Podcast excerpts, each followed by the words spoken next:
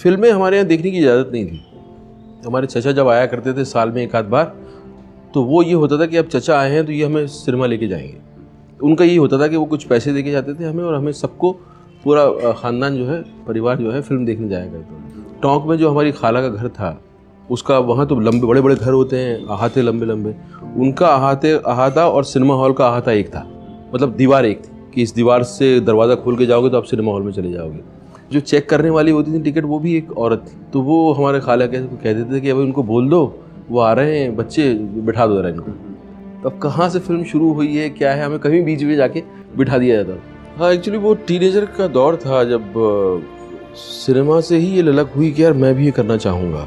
उसमें कुछ एक्टर्स का हाथ है, उसमें नसीर साहब का बहुत बड़ा हाथ है। आ, नसीर साहब ने जो किया उसमें ऐसा लगा कि यार ये दुनिया एक्सप्लोर की जा सकती है बहुत, और इसमें मैं अपने आप को झोंक सकता हूँ। चौदह या सोलह साल का शायद मिठुन चक्रवर्ती की मृगया रिलीज़ हुई थी उस वक्त, और उस किसी ने बोल दिया कि तुम्हारी सूरत मिलती है, तो मुझे एक तरह का जो है अश्योरेंस मिल गया कि अच्छा मैं मतलब आ सकता हूँ। तो मैंने उसके बाद जो है उनकी तरह बाल बनाने की भी कोशिश शुरू कर दी। अब कभी कभी ऐसा होता था कि पैसे आपके पास आ जाते थे, तो उस ज़माने में हेयर ड्रायर कहीं कहीं किसी किसी उनके बार्बर के पास होता था, सबके पास नहीं होता था। तो वो एक स्पेशल चीज़ होती थी कि आपने अपने बाल जाके सीधे करवा लिए, और वो एक दिन तो रहता था वो हेयर ड्रायर का असर, दूसरे दिन वो ख़त्म होने लगता था। तो वो हमारे बिल्कुल सख्त बाल थे, मेरे घुंघरालू बाल थे, और सख्त बालों को आप सीधे तो करवा लिए, अब वो ऐसे हो गए। अब थोड़े दिन बाद वो अजीब सी, उसमें मेरे कुछ फ़ोटोग्राफ्स भी हैं। यूसुफुर्रहमान जयपुर के हैं, लईक हैं कोई जयपुर के, जो थिएटर कर रहे थे, उन्होंने मुझे बताया कि ये जो तुमने कल फिल्म देखी थी जुनून, और उसमें जो राजेश विवेक है वो जो है वो तो बहुत कमाल का एक्टर है, वो तो इन सबसे बड़ा एक्टर है, वो तो करता नहीं है रोल।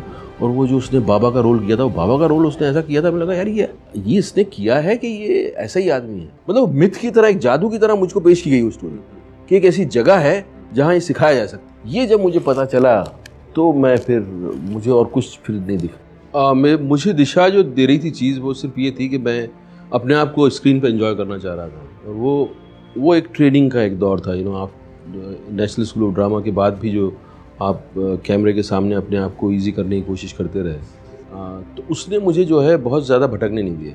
कब ऐसा काम करूँगा कि मुझे अपने आप को देख के अच्छा लगे। और मेरा जो है पर्सनल टेम्परामेंट भी उसमें कहीं ना कहीं उसका हाथ है कि मैं बात करके लोगों को बहुत ज़्यादा मुतासर नहीं कर सकता। मैंने शुरू में कोशिश की, क्योंकि छटपटाहट थी बहुत कि सिनेमा में मिले काम, तो मैंने मिलने की कोशिश की। और जिस तरह से एक तरीका है मिलने का कि फ़ोटोग्राफ्स वगैरह वो जो लेके जाते हैं, वो सब करने की कोशिश की। और करने के बाद एहसास हुआ कि जो मैंने अभी एक्ट किया है, जो मैं अभी मिलने गया था, उसका कहीं ना कहीं आप सेंस भी कर पाते ना कि उसका असर क्या हो रहा है सामने वाले को। वो मुझे लग रहा था कि ये असर जो है आ, उल्टा हो रहा है, मैं किसी को मुतासिर करने आया हूँ, उसने शायद इस मीटिंग के बाद अब वो कभी मुझसे मेरे साथ काम नहीं करेगा।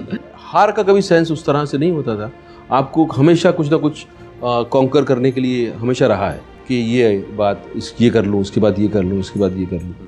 तो वैसा कभी मौका नहीं आया कि बैठ के आप सोच रहे हो, आपको लग रहा है कि बोरियत का ज़रूर हुआ कि बार बहुत बोरियत हुई, आपको लगा कि यार ये एक्टिंग जो मैं कर रहा हूँ इतने वक्त से, अब ये दिल लग नहीं रहा है इसमें। तो ऐसा एहसास ज़रूर हुआ कि छोड़ देते हैं, कुछ और करते हैं, वो क्या करेंगे उतना वहाँ तक नौबत नहीं आई। लेकिन ऐसा एहसास ज़रूर हुआ कि यार बस नहीं, मज़ा नहीं आ रहा। फिर एक्चुअली इसी दौरान स्टार बेस्ट सेलर्स करके एक प्रोग्राम, एक स्लॉट शुरू हुआ, वहाँ से फिर मेरा शुरू हुआ। एंड उसके बाद किस्मत से जो है एक के बाद एक मुझे चीज़ें मिलती भी गई। उसकी उसी के बाद जो है वॉरियर मिल गई मुझे। वॉरियर ने सडनली जो है मेरा दिशा ही बदल दी। तो वो तो एकदम से उसने तो बदल दिया मुझे एकदम।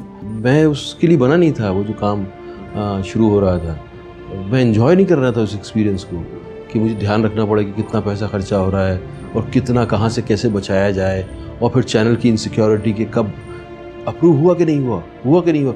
एंग्जाइटी मुझसे जो है, मैं एंग्जाइटी से बहुत दूर भागता हूँ, मुझे एंग्जाइटी से मेरी जद्दोजहद है बहुत पुरानी। एंड देन तिग्मांशु के साथ जो काम शुरू हुआ उसने काफ़ी चेंज किया, पर उसके बाद फिर वापस से जो ढर्रा फिर ढर्रा बनने लगता है आपका, फिर उस तरह के रोल मिलने लगते हैं। हासिल मिले तो सारे नेगेटिव कैरेक्टर्स आपके सामने आ जा रहे हैं। हासिल को मैं नेगेटिव पॉजिटिव में नहीं डालता, यू नो। वो एक ऐसा कैरेक्टर था जो कि आपको भर के जाता है पूरा, उस तरह किरदार फिर मिलने में टाइम लग गया है। हाँ, क्योंकि आपका नाम है, आपको लोग एज एन एक्टर जो है पहचानते हैं, आपको उनको लगता है कि हाँ इस पूरी फिल्म के अंदर इसकी जगह है, बट इसकी जगह ये है। तो ये जो है हमारा पूरा पैकेज जो है अच्छा बन जाता है अगर ये ये भी आता है। आ, लेकिन आपको उसमें बहुत ज़्यादा एक्सप्लोर करने के लिए मिलता नहीं है, और वो एक्सपेरिमेंटेशन अगर आपको करना है तो उस उससे गुजरना होगा। हर जॉब जो है वो इस तरह से डिवाइडेड है कि आप इसका इस्तेमाल करके आप सिर्फ अपना सिक्योरिटी पूरी करना चाहते हैं, या ये जो है जो आप काम कर रहे हैं इस काम में आपका अपना पर्सनल कनेक्शन है इससे कि नहीं। तो वो कंस्ट्रेंड और वो उस तरह का डिवाइड आई थिंक हर काम में है। मैं कहानियों को ढूंढता रहता हूँ, काश ऐसा हो कहानियाँ मुझे ढूंढें, तो मेरा कहानी मेरा रिलीजन है। जब तक मैं कहानियाँ सुना रहा हूँ और मेरे कहानी की तलाश तो मेरी जारी है। ऐसा नहीं है कि मेरे पास बहुत से कहानी सुनाने वाले हैं, क्योंकि मैं तो सुना नहीं सकता, मैं तो उसमें पार्ट हूँ, एक उस मशीनरी का पूरा एक पुर्जा हूँ।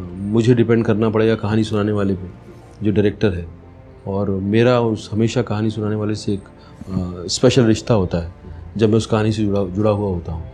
तो मेरा एक्चुअली अंदर से एक लव अफेयर होता है उस आदमी के साथ, क्योंकि वो एक ऐसी दुनिया में ले जा रहा है जहाँ कि मुझे उस दुनिया में घुसने का जो है वो इंस्पायर कर रहा है।